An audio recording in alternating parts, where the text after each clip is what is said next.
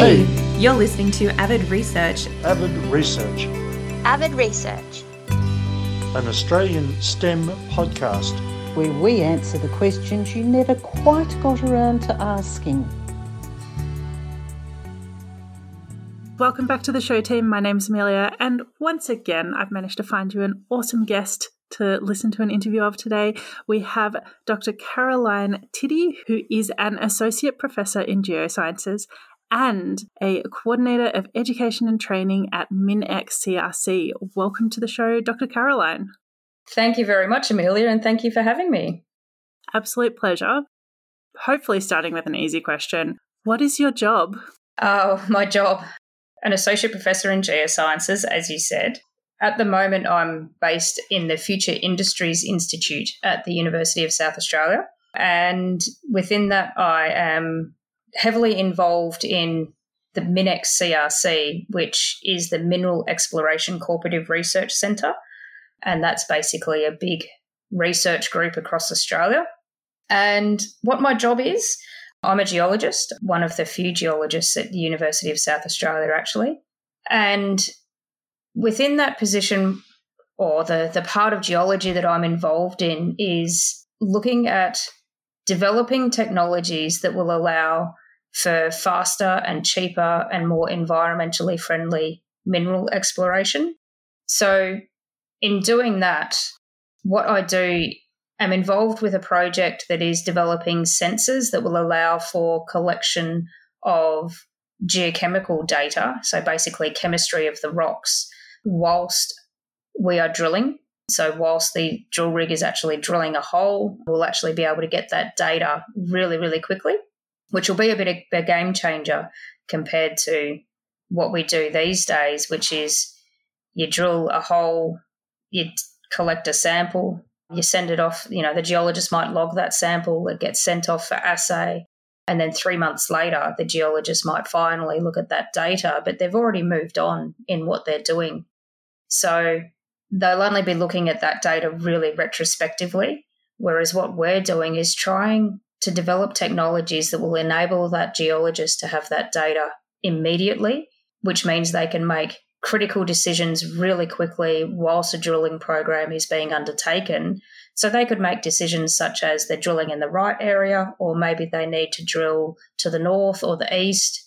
So they'll actually be making smarter decisions about where that drilling will take place.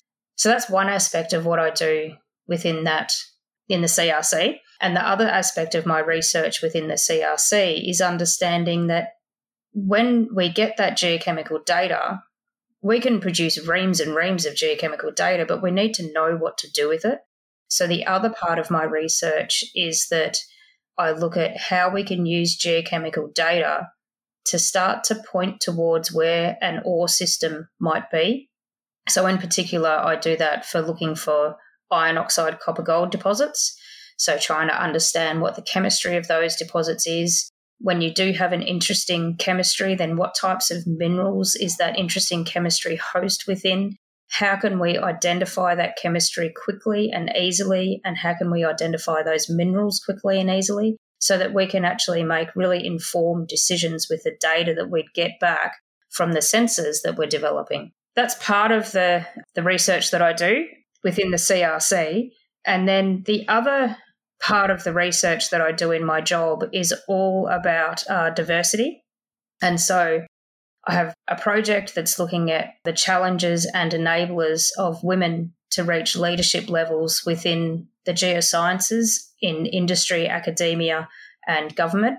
And so I'm doing that with some colleagues of mine from UniSA Business. So we have people who are, one of my colleagues is an entrepreneur type researcher Another colleague is a gender diversity researcher, and then me as a geoscientist. The three of us are working together to really try and tackle that issue from a different perspective by working together in, in a project. And I can tell you more about that later on as well, if you like. that last bit was terrible. No, no, no. You're doing well. You there's a lot of complicated things you're trying to explain. Have you covered everything you wanted to say about your job? Yeah, I think that's that's kind of the the three parts of the research that I do. So that's a lot of things. Yeah, it is. I'll have to come back at you with a couple of questions, but starting with possibly the baseline thing, are you able to explain what a CRC is? Because I think a lot of listeners may not have come across them before. Yeah, absolutely. So, CRCs to me are a massive opportunity. So, CRC stands for Cooperative Research Centre. MinEx CRC is the third CRC that I've actually been involved in through my research career. MinEx CRC is a 10 year project. It is running from mid 2018 through to mid 2028. It's the world's largest effort into research towards mineral exploration. It's a $218 million venture, uh, which is huge. So, the way that CRCs work is that they are funded by the federal government under the CRC program and they involve a collaboration between academia, uh, government, and industry. So we have that funds that come from the federal government, but then we also have funds that come from industry who are supporting the CRC and who want to see that research go ahead. This CRC involves seven universities across Australia. It involves CSIRO, Geoscience Australia, which is the federal geological survey within Australia. It involves each of the state and territory geological surveys across Australia. It involves some major mining companies, uh, such as South 32, Anglo American, BHP. And it also involves some junior exploration companies as well as a bunch of service provider companies. So these are companies who are interested in commercializing the types of technologies that we would be developing within the CRC. That's kind of the nuts and bolts of what a CRC is. So uh, within Australia, there are, oh, don't quote me on it, but I think there's about 33 active CRCs at the moment. And each of them will be addressing one of the major science issues that the federal government sees is pertinent to Australia for one reason or another. It's amazing thinking that you can get all of those very different organizations with very different sort of drivers and measures of success and everything sitting around one table. That's a pretty impressive situation. oh, yeah. So MinEx CRC took about three years to come into fruition. Before that, we had a CRC called Deep Exploration Technologies CRC. That was an eight year CRC. And again, that took about three years to actually get off the ground. But yeah, absolutely. There's a lot of personalities, there's a lot of people with different motivations, different drivers, different walks of life that you actually have to get together around a table to a- agree to one vision to actually create a CRC. So they're, they're a huge effort. It is. It is impressive.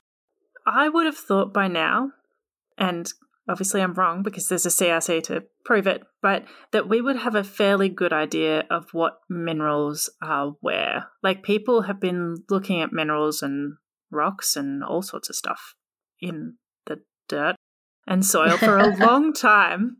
How much is there left to find? Wow, a lot. That's a really interesting question, really, because within Australia, we're a really, really fortunate country. So we have the world's largest lead zinc silver ore body, and that was Broken Hill. We have some of the world's largest gold deposits. So they are over in Western Australia, in Kalgoorlie, and that kind of area. We have world class iron deposits up in the Pilbara and through the Hamersleys.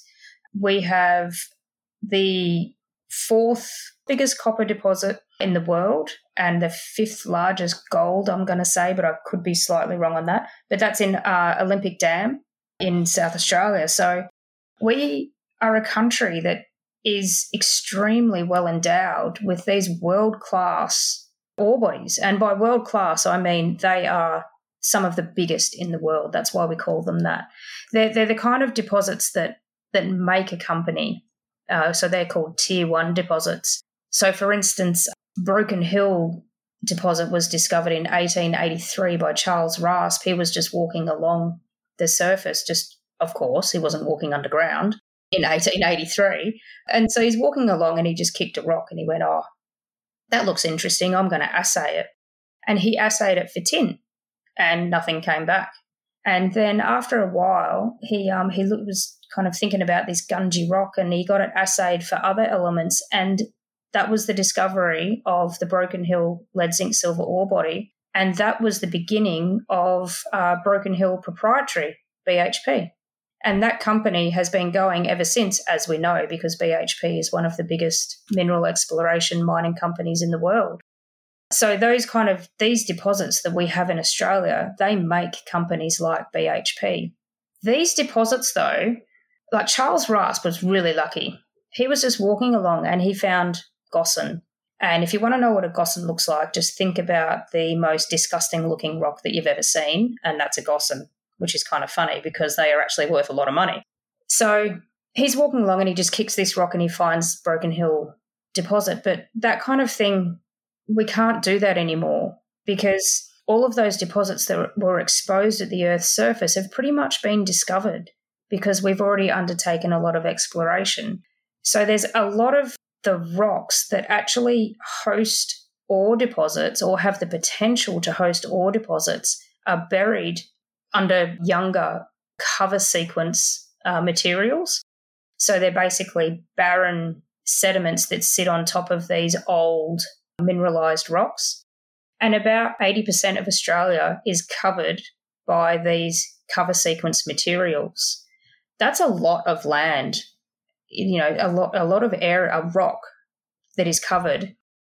Within South Australia, we know we've got the Olympic Dam iron oxide copper gold deposit, we've got Prominent Hill, we've got Carrapateena, and these are all host within what we call the Olympic domain. The iron oxide copper gold deposits in South Australia are mostly overlain by young cover sediments. And those cover sediments can be, I'm thinking about sort of Prominent Hill area, anywhere from 500 million years old through to present day. And these sediments, they could only be five centimeters thick. And you can't see what's underneath them. There could be a huge ore body that's sitting five centimeters under the surface but unless you happen to dig that five centimetres away, then you're not going to find it. Those sediments across South Australia that are burying these iron oxide copper gold prospective rocks, they can be kilometres thick. So there's this real challenge of actually being able to undertake exploration in these rocks that are highly prospective for mineral deposits throughout Australia. And it ends up being like trying to find a needle in a haystack. But the problem is that your haystack is thousands of kilometres squared. So there's lots and lots of areas within Australia that are underexplored just because we don't have the time, the money, and the technology to be able to efficiently explore those areas. So Australia's really fortunate because there's so much potential. So there's a lot here. We just have to find it. Yes, absolutely. So, and that's one of the challenges of for exploration companies and exploration geologists now is actually to work out how you find those ore deposits. So, until now, geophysics is one way that that explorers have really tried to find these deposits. Geophysics is it's a remote sensing technique where you can actually image the subsurface without having to actually touch it. So it's a non-destructive technique. You can cover huge areas really quickly. And what you do, you can map out things such as how magnetic the rocks are or their gravitational pull. And the way that you do that, if you want to do it over a large area, is you fly an aeroplane up and down in a grid system and it's behind it it's dragging or it's you know it's pulling a magnetometers or gravity meters that will actually allow you to measure that magnetism and gravity of that subsurface. And you can produce these pictures or these maps. What they look like is basically to anybody who doesn't know what they're looking at they m- might look like some sort of psychedelic picture because they're bright reds and bright blues and, and everything in between but they tell you a lot about the subsurface geology. And so, what mineral explorers will do is use those images to try and basically put an X on the on the map. And then they have to go out and they have to drill that area in order to work out whether or not their X was correct. And I don't, I don't know of any example off the top of my head where the first time a drill hole has been put in to that X marks the spot where it's been successful. It usually takes quite a few goes before you actually hit a mineral deposit, if you hit one at all. So it's really difficult to do. These explorers are looking, like I mentioned before, there's the areas are thousands of kilometres squared. The drill hole that we're talking about has a diameter of about five centimetres. So it's pretty easy to do the sums there that needle in a haystack. and how deep are they drilling down? Uh, it depends. Well, it depends on how deep they want to drill. Off the top of my head, I would say the average would be somewhere about one and a half, two kilometres depth. So it's not super deep considering how thick the crust is, which could be, you know, anywhere up to 150 kilometres if you're in a mountain belt. Or if you're in other areas of the earth, it might be significantly thinner. It might only be 30 kilometres. But that one and a half to two kilometres, you're just scratching the surface, really. But a one and a half to two kilometre deep drill hole, that's nothing to be sneezed at at the same time because that allows you to see or to collect a lot of sample from the subsurface for quite a depth. So if you're hitting those prospective basement rocks, you know, theoretically, you could be drilling one and a half or two kilometres into them. But the challenge is if you're drilling in an area that is undercover, so it's got those young cover sediments on top, you might have to drill down a kilometre before you actually get to those prospective and interesting basement rocks. And the cost of drilling is not cheap. So there's different types of drilling that you can do. And if you wanted to collect diamond drill core, which is tubes of solid rock, you could be talking $250 a metre. And when you're starting to drill holes that are a kilometre depth, you know, you can see where the money starts adding up. There's cheaper ways of drilling. So you might do air blast drilling or RC drilling, but you compromise on the type of sample that you're getting back. So instead of getting this beautiful tube of rock, you'll get just back little rock chips and they can be contaminated in various ways because of the way that the drilling works. So it might be cheaper. So you might be talking, say, fifty or seventy dollars a meter, but you're not getting that high quality sample, and you can't necessarily go as deep either. So there's a lot of economics, a lot of thinking about what you want to collect, why you want to collect it, and how you're going to collect it within a certain budget that you may have to undertake that drilling.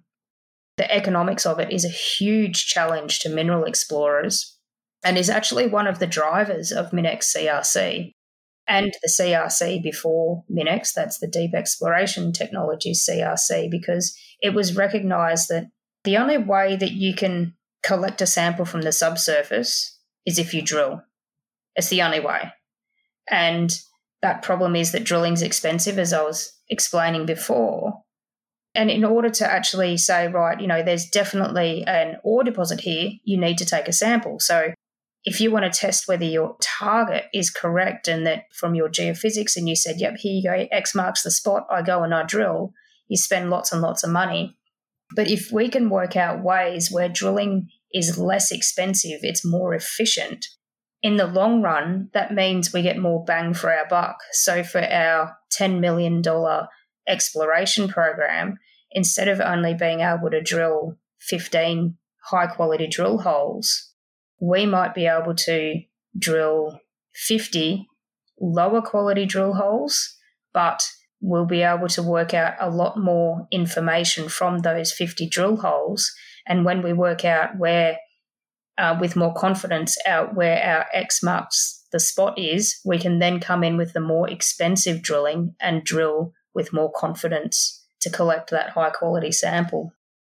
So, the need to decrease the cost of mineral exploration so that we can decrease the risk of mineral exploration and increase our chances of intersecting an ore deposit is the driver for MinEx CRC some of those numbers you just mentioned then are mind blowing. Like from the age of the rock to just the cost. That is so expensive. Yep, absolutely. It's uh, yeah. Geologists have, when talking about time, we we do have a little bit of a warped sense of time. when you say to me that something is 500 million years old, I just go, "Oh, okay, that's pretty young."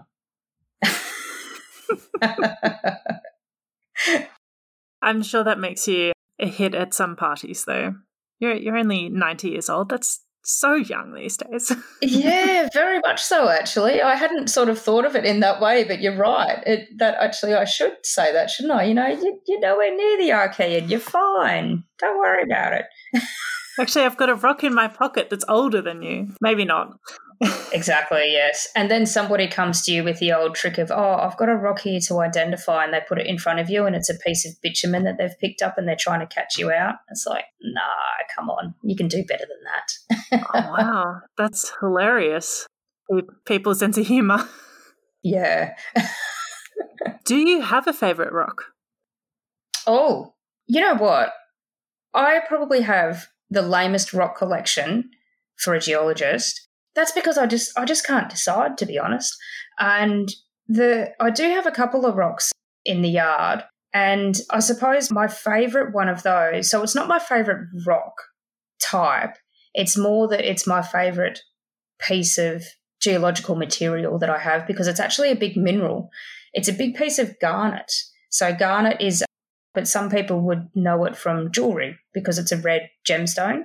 And the garnet that I have is not gemstone quality. It's about 15 centimeters length and it's about or 10 centimeters width. It's actually quite what we call euhedral. So that means that it has the shape, the natural shape of the mineral. And it was collected from Broken Hill, actually. And that is definitely my favorite piece of rock that I have out in the backyard. So, yeah, they, they don't get it. They're only eight and almost six, and they don't quite get it yet. oh, really? I would have thought they'd start to. They'd be hitting the rock loving phase. Yeah, they do. So they love rocks and stuff, but they don't understand why I get so excited about the fact that this is a, pe- a massive piece of garnet. And they just see it as this really pretty looking red rock, but they don't kind of understand that it's actually just one mineral as opposed to lots of little bits put together. And that's what I find really cool about it is that it's just one solid piece of garnet. It might be a bit like dark chocolate or something where you have to develop a taste for it. I'm sure they will. They'll get there. I'm certainly working on them about it. And we do, I will admit, take them on walks in the bush and they're constantly, they do actually bring me stuff. And they say, Oh, mummy, look, I, I found this I found this little piece of rock and I say, oh, yes, that's a piece of quartz or that's a piece of feldspar. You know, can you say that word? And I always get them to name it because I'm trying to get those mineral names into their vocabulary. Or if we're out in the Adelaide Hills and we see, you know, a really nice fold in a quarry or something like that, I'll, just, I'll be saying to them, see, can you see the bendy bits in the rocks? Can you see what's going on there? And I'll explain it to them and I'll say, you know, this is what rock type it actually is. It's a sandstone or it's a shale, and sort of trying to get that education in them to start with from an early age. And they they do kind of they look at you quizzically, and then they just say, "Oh, okay, so how did that get there?" And this kind of thing. So they, yeah, it's really nice being able to teach them about what you do. Being able to share is so important. It's like the best bit of teaching, especially when you see the little spark in their eye and they're like, ah, oh, so that means this, and you can see the connections getting drawn. Oh, absolutely. Absolutely. It's just, it's brilliant. And oh, you take them up to places like the Flinders, and it's just, you can just see them just going, wow, like this just place just looks amazing. And then you can tell them something about how it formed and how different things got there. And, and you can see them just kind of, you know, the cogs are just ticking over, taking it in, maybe not asking questions until a few days later, but the cogs are ticking over and they're thinking about it, which is great. They're very lucky. we'll see if they think that in 20 years' time. oh, no, no child does. Okay, to come all the way back, able to tell us a bit about what does an average day at work look like for you? Wow, an average day at work. Well, the thing that I love about my job is that I go to work thinking I'll do one thing and I come home having done another. And I like that. Sometimes it can be a little bit frustrating, but it's so diverse. It, it's quite different. It's evolved over time. It used to be that my day was very field oriented. So I used to be a mapping geologist for a geological survey. And so I would spend a lot of time wandering around in the bush. But these days, um, I actually do barely any field work at all. But I'm actually I'm actually okay with that. I'm probably one of the few geologists who is okay with that because it makes it much easier for me to spend a lot of time with my family. So I've chosen to take my career in this path. When I am out, say, collecting samples or, or something like that, it will usually be in a drill core library, given that my job is to develop technologies for mineral exploration, including research around drill rigs. Of course, I'm going to be using a lot of drill core. So every now and again, I might be out at a core library looking at some rocks, but mostly what I do is management actually these days. So I have a team of students, PhD and master's students, who I really enjoy giving them as much attention as I can. So they basically get to do all of that fun data collection stuff, and I sort of swan in and a lot. Yeah, a lot of my days are spent supervising them. And the reason I love supervising them is you never know what kind of curveball they're going to throw you next. They're out doing something that they love doing, and as is the nature of research, something always goes wrong and you've got to try and solve it. So we spend a lot of time problem solving. Other than supervising my students, I seem to always get caught up in a lot of meetings. um, but again, it's something that I really don't mind doing because you're in the meeting for a reason. You're there to either make decisions that are actually going to impact on research direction or that are actually going to influence what somebody might be able to do. So, a part of my job that you mentioned when you introduced me is that um, I coordinate the education and training program for MinEx CRC. So, that is our postgraduate program uh, within the CRC. And also, we have vocational educational training, uh, which is VET training. The postgraduate program is the larger part of the education and training. So, over the lifetime of the CRC, we're looking to graduate 50 postgraduate students, and that is from either PhD or Masters by Research degrees. So, at the moment, the CRC has a cohort of almost 30 students. We're halfway through the period within which we want to be recruiting our students. So, a lot of my job is overseeing those students who are spread across six of the seven universities who are affiliated with MinEx CRC and working to create opportunities for them to be involved in the CRC and to get more out of their postgraduate program than they would if they were not in a CRC. So, the types of things that we can do is enable them to present their research within front of the CRC community. And that's a community of, oh gee, 150, 200 odd people. And a lot of the people who are involved in the CRC, particularly the participants and the affiliates, these are decision making people. They're people who sign the checks. And so we are able to create opportunities for these students to actually present their research within a really friendly environment and in front of these people who could be employers of theirs in the future. So you can really influence what can happen at the early stage of their career. And then within the VET program, which is VET is something that I've not really been involved with a lot at all until I've been involved with CRC education training programs. So within VET, what we're trying to do is create opportunities where we can see people trained to use the technologies and systems that we are developing within the CRC. So, for instance, one of the major programs within the CRC is that we are developing a what's called a coiled tubing drill rig. So, it's a new style of drill rig that could be used in mineral exploration. And we're developing this technology, but there's only two of these drill rigs in the world, and there's maybe three people who know how to drill with that drill rig.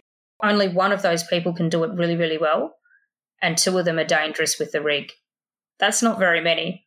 So we have to actually create a training program whereby if our drill rig actually takes off its commer you know in this will happen of course we'll always be optimistic when our drill rig is commercialized and you know you know 50 of them are produced we can't have one driller.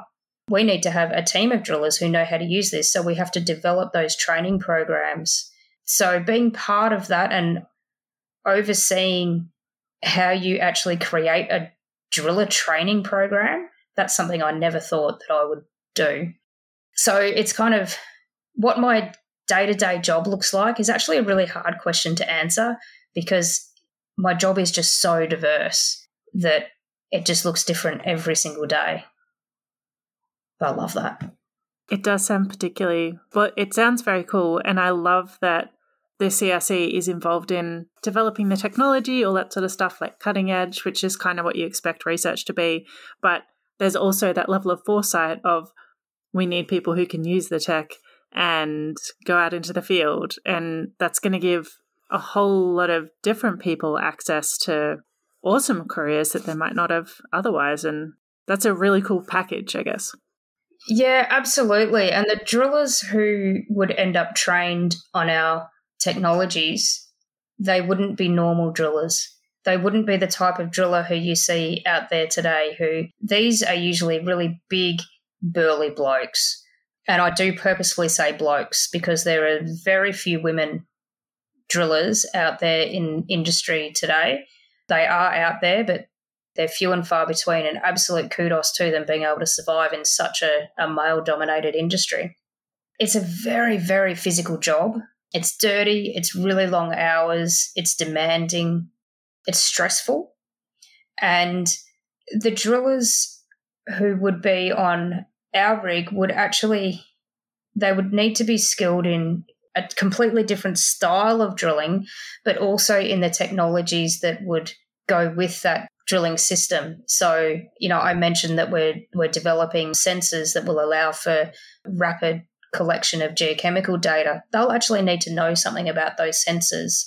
So they're not only going to be drillers, they're actually going to be these multidisciplinary, just amazing people who'll be able to do all sorts of different things within that drilling system. So they'll be pretty special people.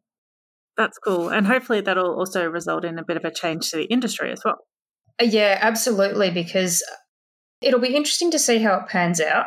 And I would hope that with these different type of technology that doesn't involve things like having to pick up three meter lengths of steel rod and lift it up vertically with a winch to help you, of course, but then screw that three meter steel rod onto the top of the one underneath, which is what happens in drilling commonly these days. The technology that we're developing is going to completely remove that part of the workflow. So the coiled tubing drill rig is basically a, a 500 meter or soon to be a 1000 meter length tube that's wound around a coil. So the idea of the drill rig is that that slowly unwinds as you're drilling down, and then as you pull the drill bit back up, it just basically you just wind it back up. So you're removing a lot, big part of the physical nature of the job. There would be more diverse people who could potentially be able to do that job. So somebody who's not the big burly bloke, it might be a woman who's just not as physically big and she can still do the job, which would just be amazing because it could change the industry. That could be really exciting. I'm excited. yeah, yeah. I think it, I, th- I really think it would be. It's it's amazing when you think about actually. There's a, a similar kind of lack of diversity in places such as uh, on mine sites when it comes to driving haul trucks. And it used to be this really male, super male dominated industry.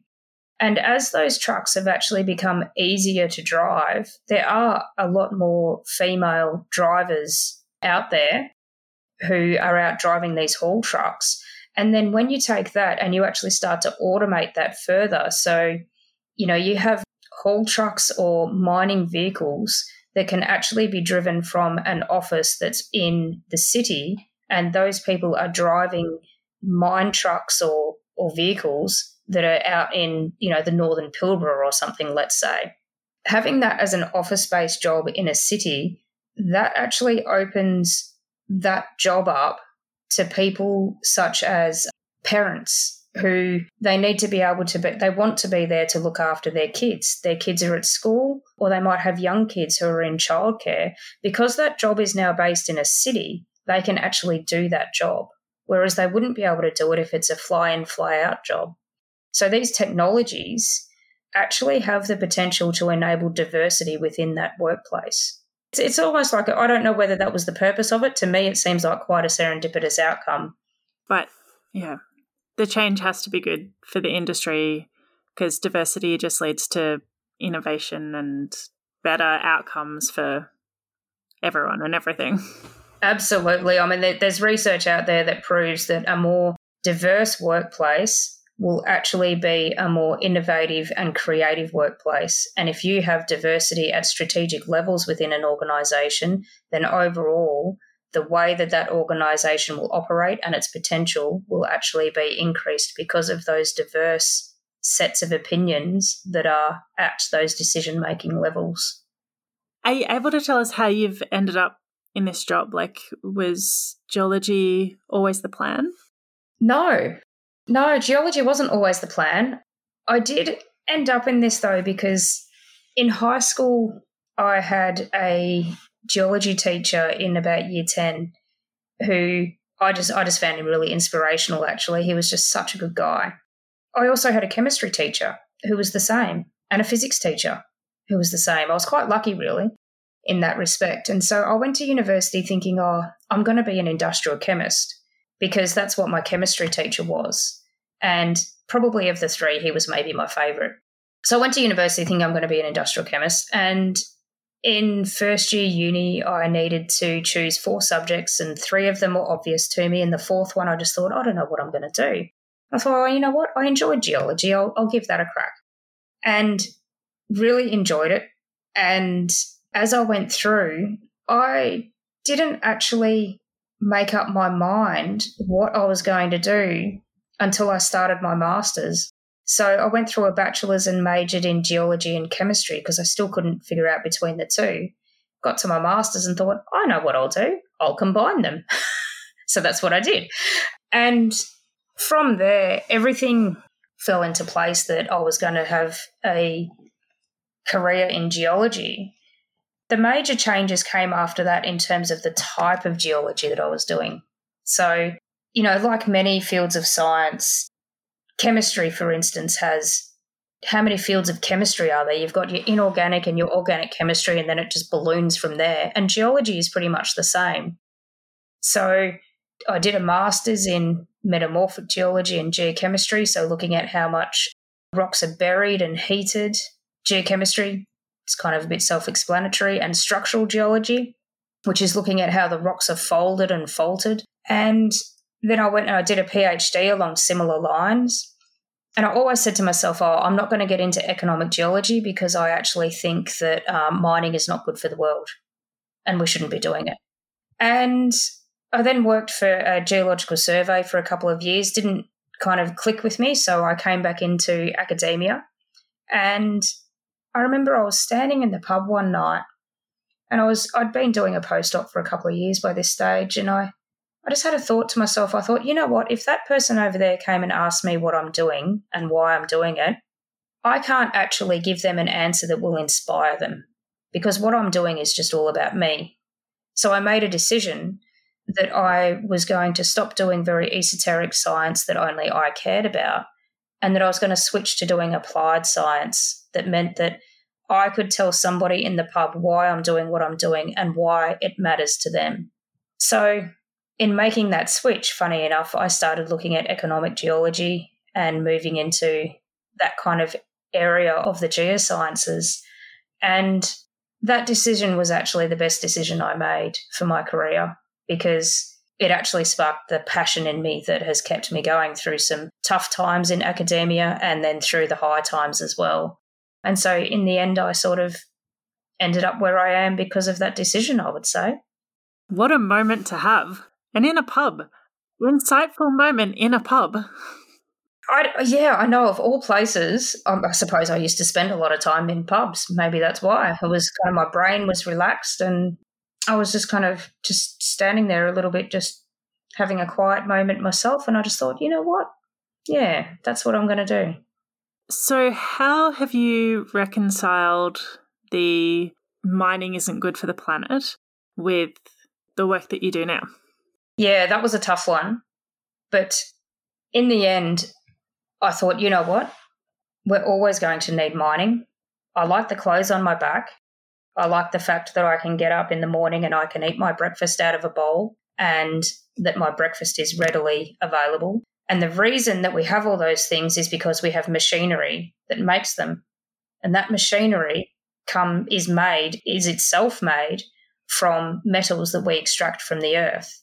So then I thought, well, if no matter what we're going to be doing mining forever, I can't see any way where we're, we're not going to be mining for metals, then we need to be smart about how we do it.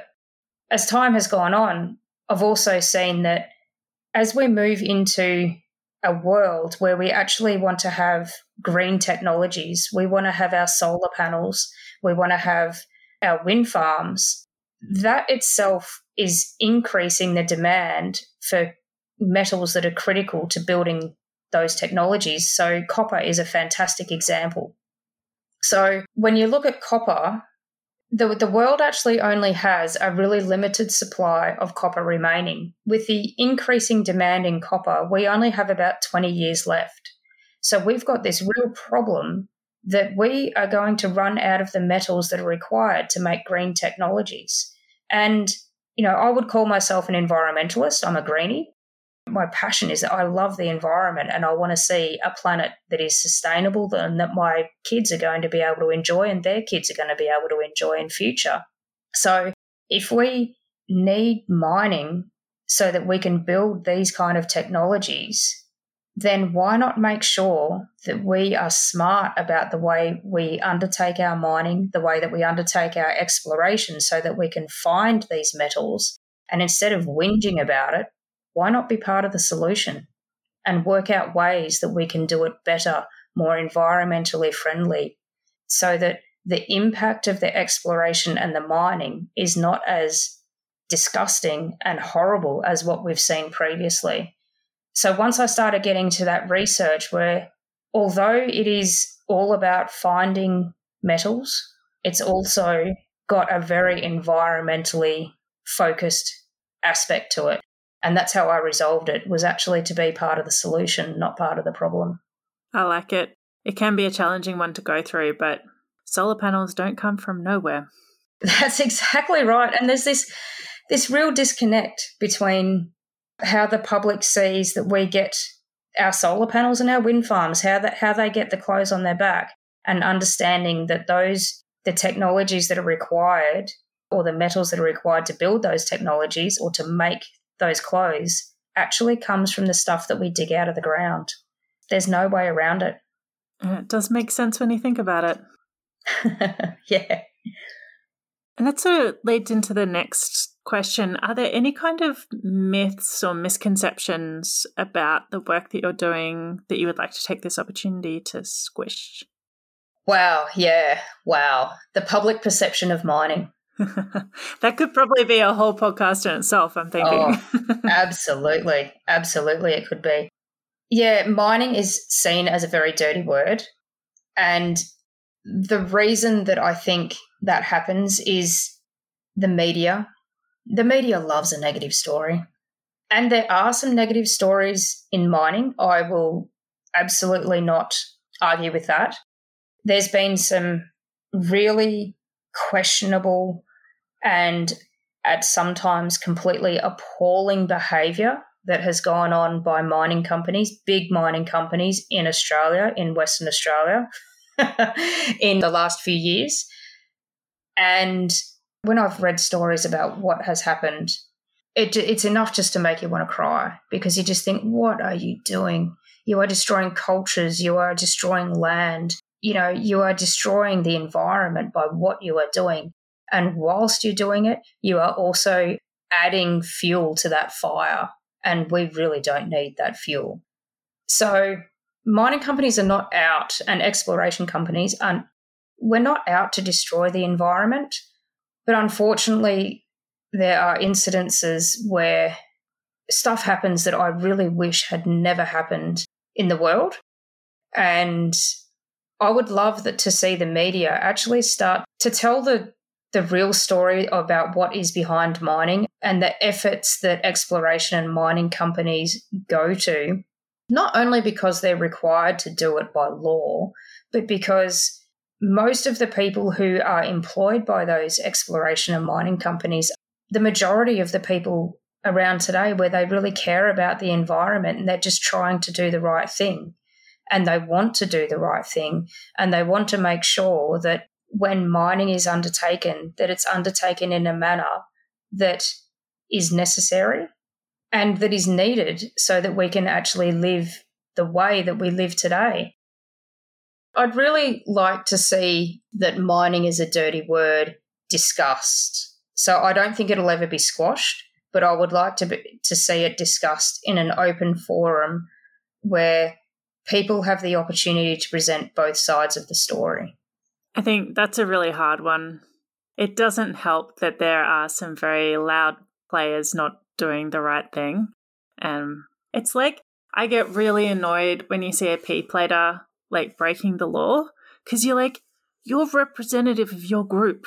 Like you're you're letting down all P platers right now. And it's it's the same thing on a much bigger scale, obviously, with mining. Yeah, absolutely. That's a really good analogy, actually.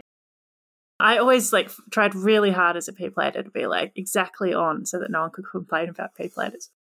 But I think the best piece of PR that I've seen come out for mining is the film Red Dog. Ah, yeah. I think that brought us all a little bit of like, that helped a little bit. Yeah, that's one of those onion movies, really, isn't it? There's a lot of layers to it. Yeah, and it does tap into something in the Australian psyche, you know? It does, yeah. It's you know what? It's been a long time though since I've watched that movie, so it would be hard for me to comment on the detail of it. I need to watch it again. I'm one of those people that I can get like a half an hour or 45 minutes into a movie and go, "Oh, I've seen this." it's, it's like, but it's great on the other hand because then it's like you're always watching new movies. It's a, a surprise superpower. it is. It's like a goldfish moment all the time. but back to the the bad actors and the the media. Gosh, the media is. I mean, I'm technically contributing to the media, but I guess my takeaway for listeners would be if you can consider things with an open mind, like obviously as much as possible, like always approach situations trying to drop some of the the bias you picked up over your life, which is incredibly hard, but uh, kudos for trying. And just look around you and be like, all of this came from somewhere. Yeah, absolutely. I think you you hit the nail on the head with being having an open mind. It's once you sort of get people into that dogged, one-minded headspace, you have to walk away.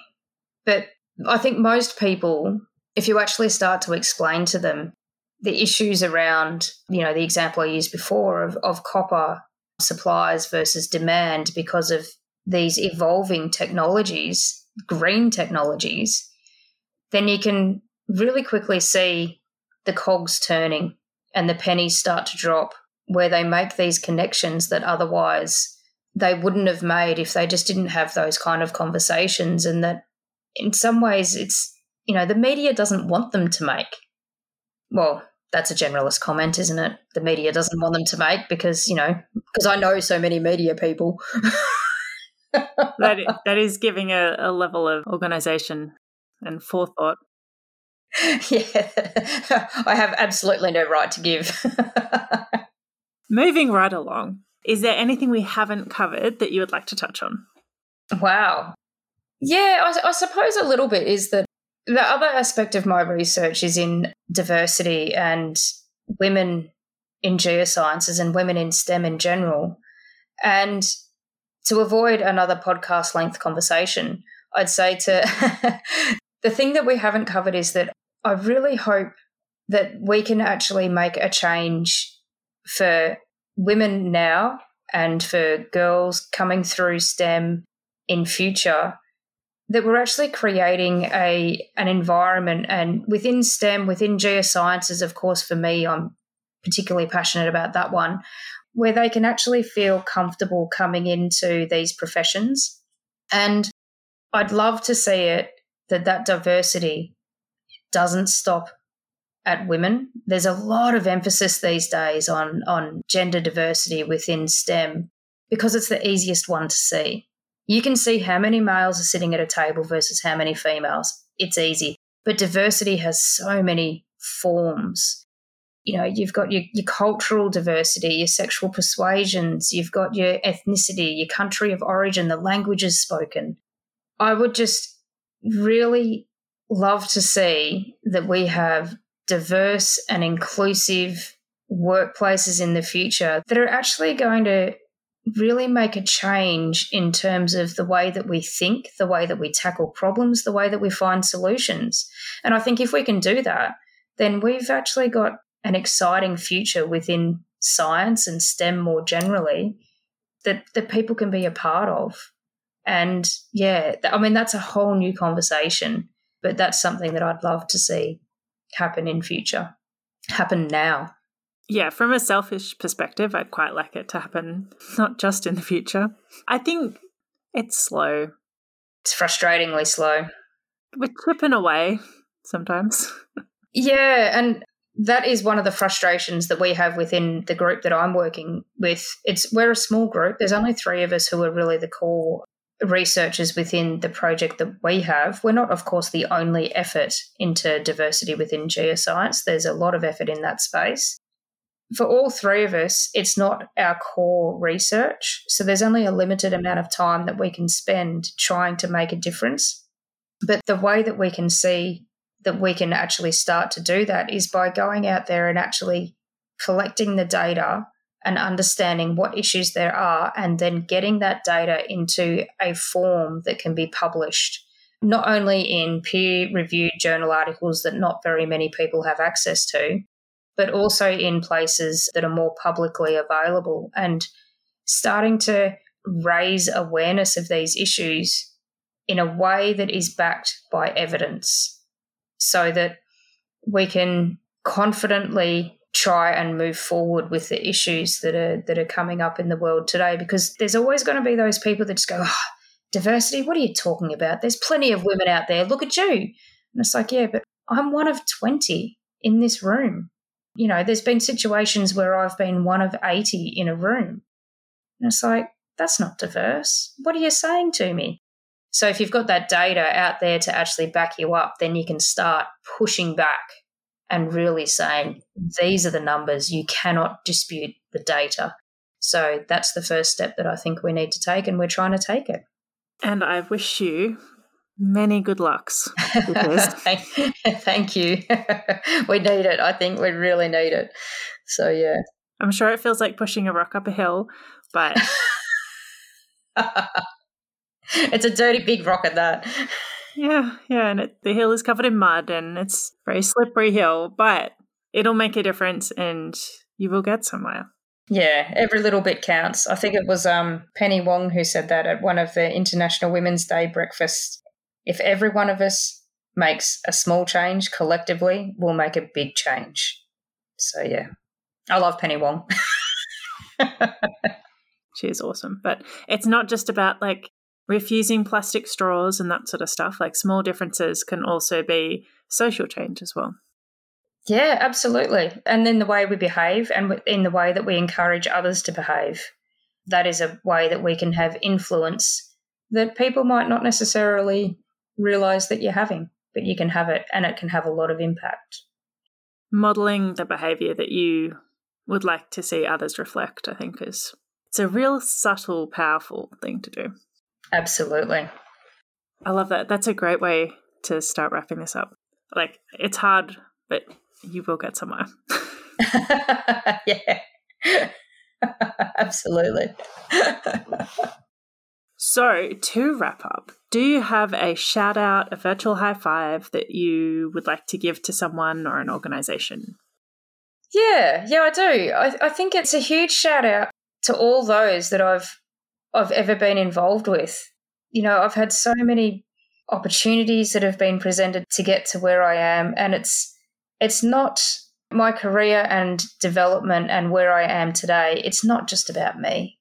It's about a whole cohort of people who started from my high school education through to my university days as a student, where I was involved with some absolutely amazing people who still have quite a lot of influence in my life today.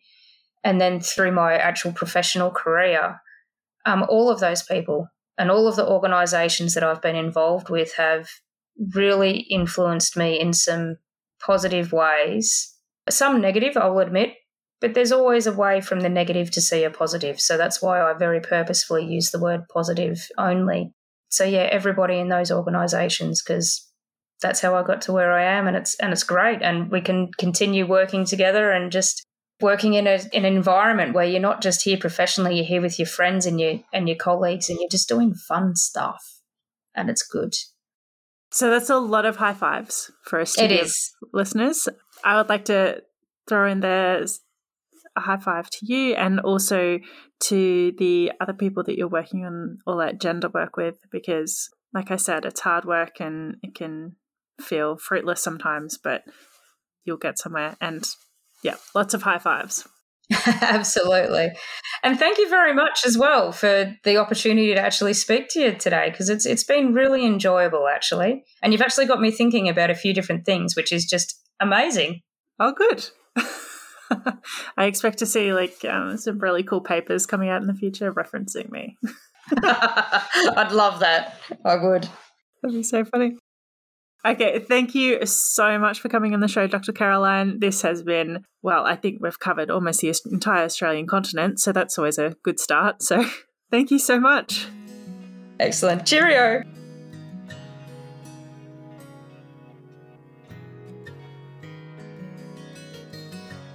Thanks so much for listening. If you like this podcast, you're an absolute gem of a human being, and you should head over to avidresearch.com.au, sign up for our amazing email newsletter, and get all the download on the upcoming episodes, and maybe even get a bit of a sneak peek about what's coming next. If you've been enjoying this podcast, you should definitely subscribe. We're on Apple, Stitcher, Spotify, and even Google these days. Thanks.